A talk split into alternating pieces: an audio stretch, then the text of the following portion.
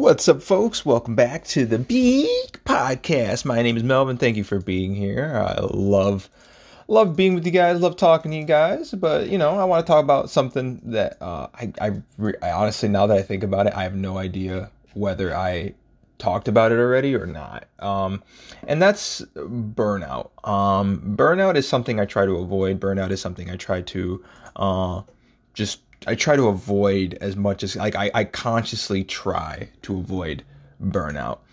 But it, it honestly it, it honestly feels like if you work hard at something, if you try to work it, it seems inevitable that burnout is just going to happen. And I guess I never knew that. So now instead of trying to avoid burnout, I, I just gotta learn how to cope with burnout. But again, burnout sounds really bad when you, I don't know, because burnout feels like, I don't know, burnout sounds like you have no energy to do anything else. It's it's like almost like a, a form of depression, but caused simply from overexhaustion. You know. oh, sorry.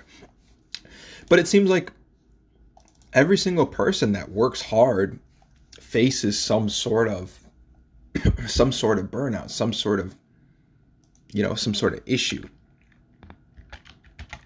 So I don't know. I don't know what the solution is, but I guess my goal should be, you know, how to how to counteract burnout, how to fix that issue. It's something, yeah, I guess it you know, I, I'm always I'm always trying to figure out problems where it's like if I can figure it out, I can be a superhuman. You know, if I could figure out how to solve burnout for myself at least, I could be a superhuman. I could be this monstrosity that could take over the world.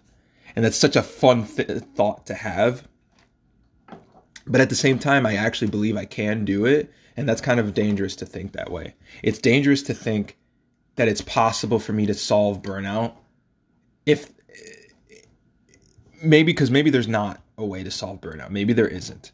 So I really need to be careful with thinking that there might be and then feeling bad for myself that I haven't figured it out yet. So that's just something I got to deal with myself. But yeah, thank you very much for listening. Uh, I'll see you guys next time.